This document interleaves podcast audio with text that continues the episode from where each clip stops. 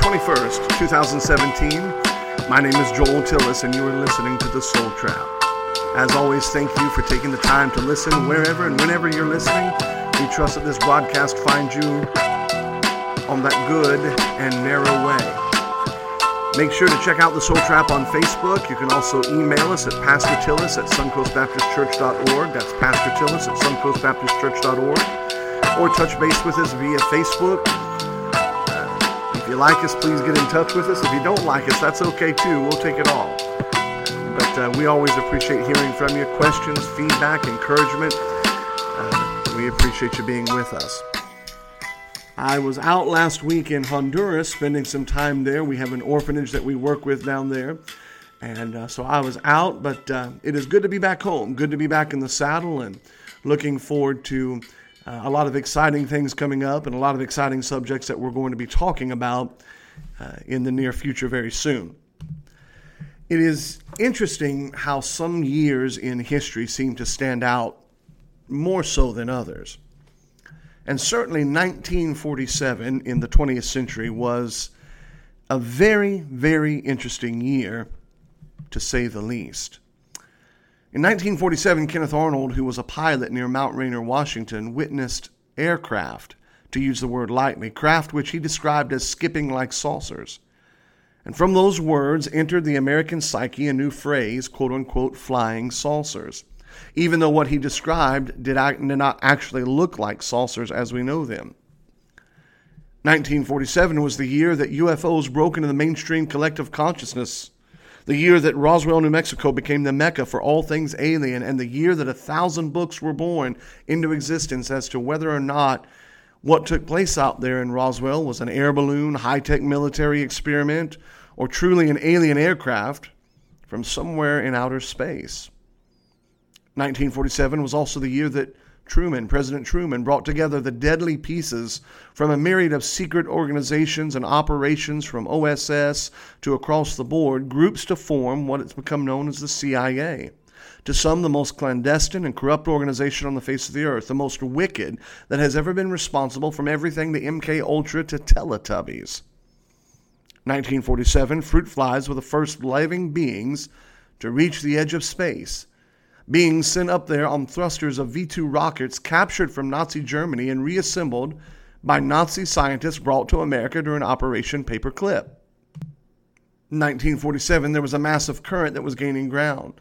And in just one short year in 1947, after almost 2,000 years, Jews were finally going to have their homeland. And for those of us of a particular prophetical bent, the time clock on the times of the Gentiles began ticking away. The end was near, and that began 1947. In 1947, North Korea, while not on most Americans' radar screen, was beginning to brew. And in just a few years, blood would flow down the rough and rugged mountains of that barren and wasted land. So to say the least, 1947 was a very interesting year. But there was something else that happened that year, something that connects that year with the Bible that you hold in your hand or the Bible that you'll take to church this upcoming Sunday. In 1947, the first of what became close to almost 1,000 specimens of parchments and papyri were found in caves by a Bedouin boy near Qumran, which became known as the Dead Sea Scrolls. The Dead Sea Scrolls are a collection of some 981 plus different texts discovered between 1947 and 1956 in 11 caves in the eastern Judean desert. You and I know that area today as the West Bank. The caves are located about 2 kilometers inland from the northwest shore of the Dead Sea, from which they derive their name. The consensus is that the Qumran cave scrolls date from the last 3 centuries B.C. and the 1st century A.D., in fact, bronze coins found at the same site appear to support the radiocarbon and paleographic dating of the scrolls. The texts are of enormous historical, and religious, and linguistic significance, and possibly even extraterrestrial significance. Because they include, it goes on to say, as you go on to study, you'll find that they include quite a lot of information in them. They include the second oldest known surviving manuscripts of the works, later included in the Hebrew Bible canon. Most of the texts are written in Hebrew, some with Aramaic, and varying dialects of that region, a few in Greek. From the Judean desert are also included some that are written in Latin and Arabic. Most texts are written on parchment, some on papyrus, and one is actually written on copper. The scrolls have traditionally been identified with the ancient Jewish sect called the Essenes, although some recent interpretations have challenged this association and argue that the scrolls were penned by priests in Jerusalem, the Zadokites, or other unknown Jewish groups. Eventually, after being discovered, they were taken to Lebanon for protection due to the war raging over Israel's independence. They were there for 6 years when they were eventually sold for $250,000 and brought to the Rockefeller Museum, yes, that Rockefeller, in Jerusalem. Due to a later war, they were again moved where they are now protected and guarded in a Jewish museum. Okay, so what does that have to do with the soul trap? Well, as I intimated earlier, there might just be more than religious and scientific and archaeological significance. There may be, as rumor would have it, an extraterrestrial significance to the Dead Sea Scrolls. In 1947, Miles Copeland was stationed in Damascus as a chief station officer working for the freshly minted CIA, when he was supposedly approached one morning by a man dressed as a Bedouin trying to get help, although there was some question as to whether or not this man was a Bedouin or simply posing as one. What he wanted was connections with someone who might be able to help decipher parts of a scroll he had found, scrolls that were supposedly some of the first parchments recovered from the desert caves of the Dead Sea. Parts of its language were far more ancient, he explained, than he was familiar with, and possibly the U.S. would have power to get him and the parchments into the right hands so as to get the information hidden within the difficult text. It was a Hebrew text, there was no doubt about that, but it was a highly unusual form of Hebrew, one that was far beyond what any was able to decipher. Miles, the CIA chief operating officer, was not allowed to take the parchments, nor would the man go with him. He was allowed to take pictures, enough pictures of the text to pass on and hopefully convince those in power that what the man from the desert had was indeed something of profound value. He took the pictures to the American embassy in Beirut to see if he could, if it could be transferred to the right location. And that, as the old saying goes, is where the story grows cold. Miles never saw the pictures again. Later, the rumors were that those were indeed parchments from the Dead Sea Scroll, but parchments that were of such a peculiar kind, of such an ancient and unknown text, that there was a deep secret around them. That was the rumor anyway. Now, we fast forward almost 50 years to 1991. And a man by the name of Timothy Cooper, a name well known to people who are in the UFO community. In 1991, Timothy Cooper entered the UFO community with a splash and a bang, bringing controversial and supposedly secret documents and a secret deep throat source. Sources that were given him very, very interesting information and detailed information about the government's direct involvement and cover-up of extraterrestrial or interdimensional or interspace visitors. In a good book called Top Secret, The Pyramids and the Pentagon by Nick Redfern, a really good book, of course it has some bones that you're going to have to spit out, but Nick Redfern gives us some further information about this in his book. He says on page 21, in 1991, a man named Timothy Cooper of Big Bear Lake, California, exploded onto the UFO research scene amid a storm of furious debate. This is not surprising because Cooper brought with him the ufological table, a huge selection of very controversial data and official-looking documentation of a reportedly top-secret nature. Cooper claimed the priceless stash had been secretly provided to him by a number of deep-throat-like sources with personal knowledge of some of the U.S. government's most deeply guarded and troubling secrets relative to extraterrestrial visitation.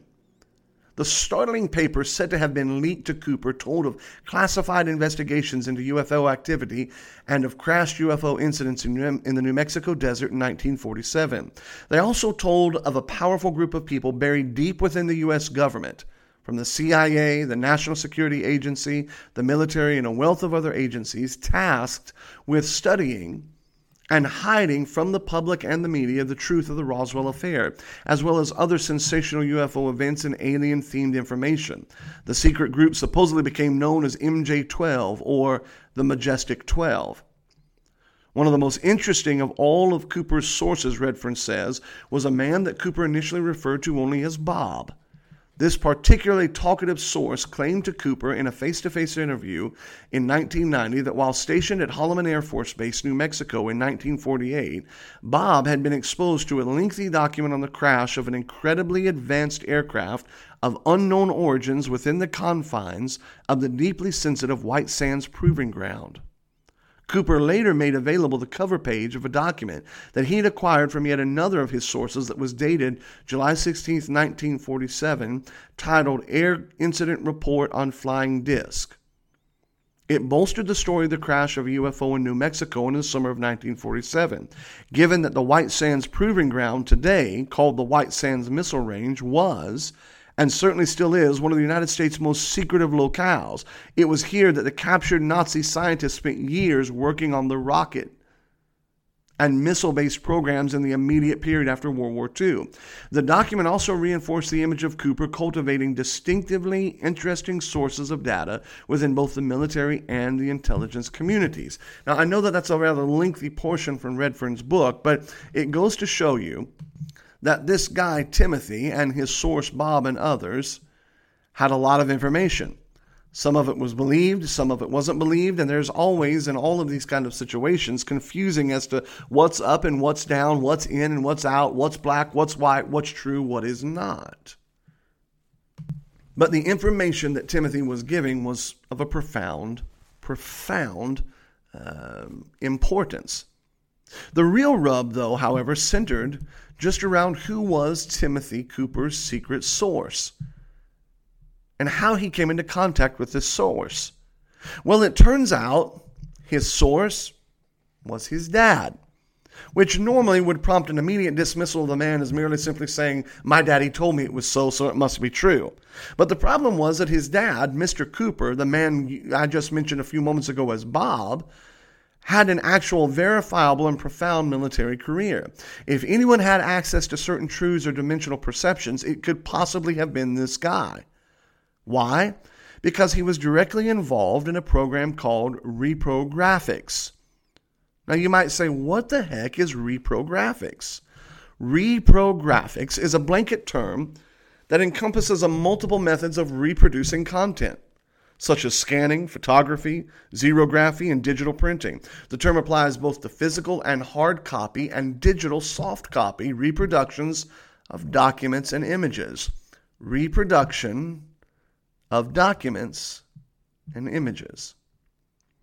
Timothy's dad was charged with reproducing certain photographs of an older sort that were of an extremely high value to the powers that be.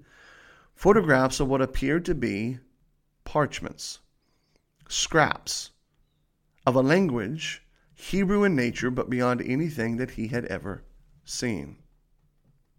Here we pick up with Redfern's book again on page 23. Harry Cooper continued that on the occasion in 1948, a Colonel Paul Helmick, who was a former commanding officer with the Amalgordo Army Air Force Base in New Mexico, arrived on site with a document pouch locked to his wrist and with two MPs ominously by his side, both sporting machine guns. Clearly something of deep importance was afoot. According to Harry Cooper, Timothy's dad, all of the on-duty personnel assigned from him were told to leave the office, after which 10 copies of the document in question were laboriously made by Cooper at the express and stern orders of Helmick.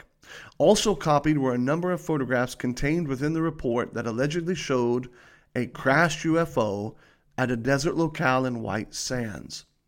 According to Timothy Cooper, the most sensational revelation related to the crash of the Curious Flying Machine at the mountain-surrounded White Sands 1947 was that within its wrecked confines, nothing less than remains of an incredibly old Hebrew Bible were carefully retrieved by the military operatives tasked with the recovery of the craft. In other words, his father made the claim that what he was reproducing and what they had found was an incredibly old Hebrew Bible with a dialect and a range far beyond anything that they had seen. His father had informed him that the near-priceless artifact was secretly provided to select trusted scholars at Harvard who, expertly conversant in the Hebrew language, all the way back to its earliest times, were tasked with trying to translate its complex text, which they were reportedly only partially successful at doing. One of those who allegedly studied the material at Harvard was a Hebrew expert named William Foxwell Albright. What's so special about William Foxwell Albright? Notably, he was part of the team of the Dead Sea Scrolls. Albright had been involved in researching the manuscripts of the Dead Sea Scrolls. Something very akin to the Dead Sea Scrolls walked in the door of Chief Operating Officer Miles in 1947. Something very similar to the Dead Sea Scrolls and that ancient Hebrew text were supposedly found in a UFO crash reported by Timothy Cooper's dad, who at the time was charged with making special copies of them according to a special process that they had. Now, don't jump to conclusions. I'm not saying that the Bible is an ancient alien text. I'm not even saying that this story is true. I am simply saying that this is a funky story, and if there is an alien connection to the powers of darkness, as we believe that there is there even a sliver of truth to this story? And to what extent would spiritual and demonic and dimensional powers go to make a connection between them and the Bible that the world is familiar with? Redfern goes on to state, page 26, one of Cooper's sources, who went by a pseudonym Thomas Cantwell, informed him that the Hebrew Bible was confirmed as the long-sought-after key to understanding extraterrestrial UFO sightings, and this information was shared with the Vatican as early as 1949. Moreover, Cooper added that his informants had advised him the manuscript found within the crashed UFO was written in a Proto-Hebrew language. It was deemed by William F. Friedman, a renowned codebreaker who in 1952 held the title Chief Cryptologist at NSA, and Lambros Kalimos, a colleague and an ultimate successor to Friedman, it was deemed by them to be incredibly old and not at all easily understood or interpreted. It may very well have been the oldest language that they had ever come across. Redfern quotes three things here. Three things were certain. One, that the translated parts of the ancient Bible found in New Mexico in 1947 dovetailed closely with certain data contained in the Dead Sea Scrolls. Two, that the book's pages held religion-challenging secrets, suggesting that many early accounts of amazing miracles, angelic manifestations, demonic activity, strange visions, dreams, and apparitions, all of those things, all of them, may have had less to do with the supernatural and more to do with the interdimensional.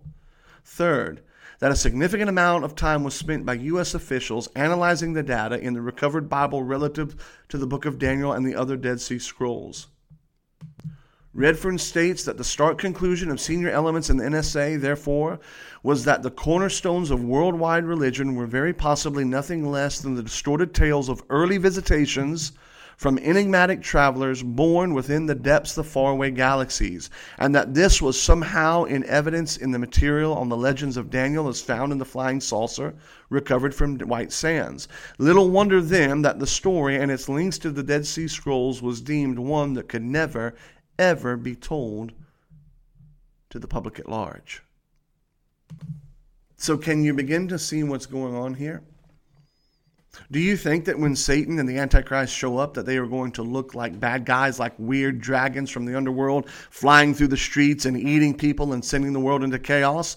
Maybe to some degree, yes. Or is it possible that they will take upon themselves another guise, at least for the first 3.5 years of the tribulation? A veil. One that is a collective of science, of religion, philosophy, and merges them all together in a way that is worldwide, a way that mankind can embrace, in a way that the world will accept.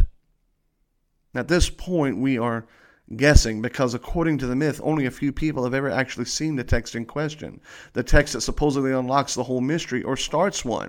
You have to believe, first of all, the story of Miles and the Bedouin who walked in with this ancient text. You have to believe that there was an actual UFO crash at White Sands. You have to believe a lot of things. There are a lot of dots to be connected and lines to be drawn. Ever heard of Ed Mitchell? Edgar Dean Ed Mitchell was a NASA astronaut. As the lunar module pilot of Apollo 14, he spent 9 hours supposedly walking on the lunar surface in the highland regions of the moon, making him the sixth person to supposedly walk on the moon. So what does Ed Mitchell have to do with our story of UFOs and the Dead Sea Scroll? Well, Dr. Mitchell has publicly expressed his opinion that he was 90% sure, quote, 90% sure that many of the thousands of unidentified flying objects or UFOs recorded since the 1940s belonged to visitors from other planets. Dateline NBC conducted an interview with Mitchell on April 19, 1996, during which he discussed meetings with officials from 3 countries who claimed to have had personal encounters with extraterrestrials. Now, this is not a guy that's some idiot sitting out somewhere in a bar telling stories or washing off the carport in front of his house and just passing the time, some lunatic or some fringe guy. This is a guy who supposedly went to the moon, an astronaut, a smart man.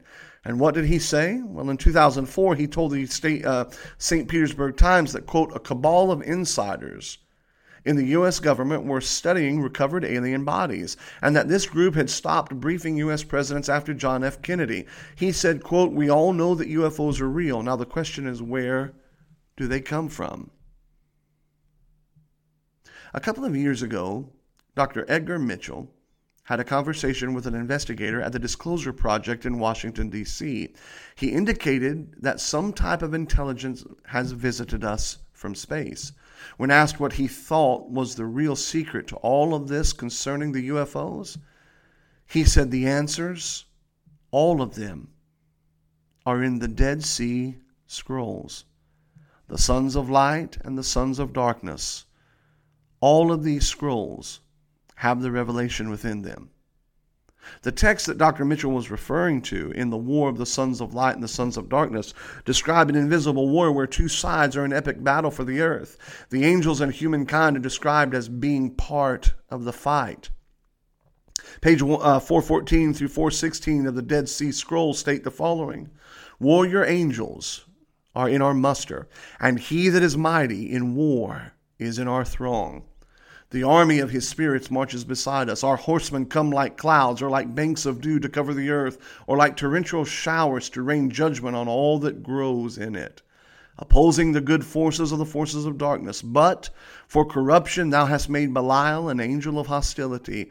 All his dominion is darkness and guilt. All the spirits that are associated with him are angels of destruction. They follow only the laws of darkness, and their craving is directed toward it. Now, we know that the Dead Sea Scrolls are not scripture, and we know that the Bible is not based on alien technology. But what if, just what if, the powers of darkness in this current dispensation presented themselves in such a way that merges philosophy, whereby philosophy and science and religion can all meld into one, all of them answered? It seems that almost every day we are closer to full disclosure. We hear more and more in the mainstream, or as others have said, full confirmation. Would it be beyond the powers of darkness to pose as star people who seeded this land and whose ancient texts have been misunderstood? But at some point in the near future, maybe tonight, maybe tomorrow, at some point in the future, they return with goodwill in their heart and love in their eyes and the empathy and the condensation to be able to explain to us the text that we hold in our hand that we have never fully understood, but only they understand. Would it be beyond the realm of possibility that the last introduction of Satan to man is over Scripture, just as his first introduction to man was over Scripture? Yea, hath God said. In a completely unrelated side note, take a moment and Google the Shrine of the Book, a wing of the Israeli Museum where that houses the Dead Sea Scrolls in Jerusalem. Just Google it. Just Google the Shrine of the Book, the Israeli Museum, and tell me what that shrine looks like. Is it possible that it looks like a UFO? Have a good day.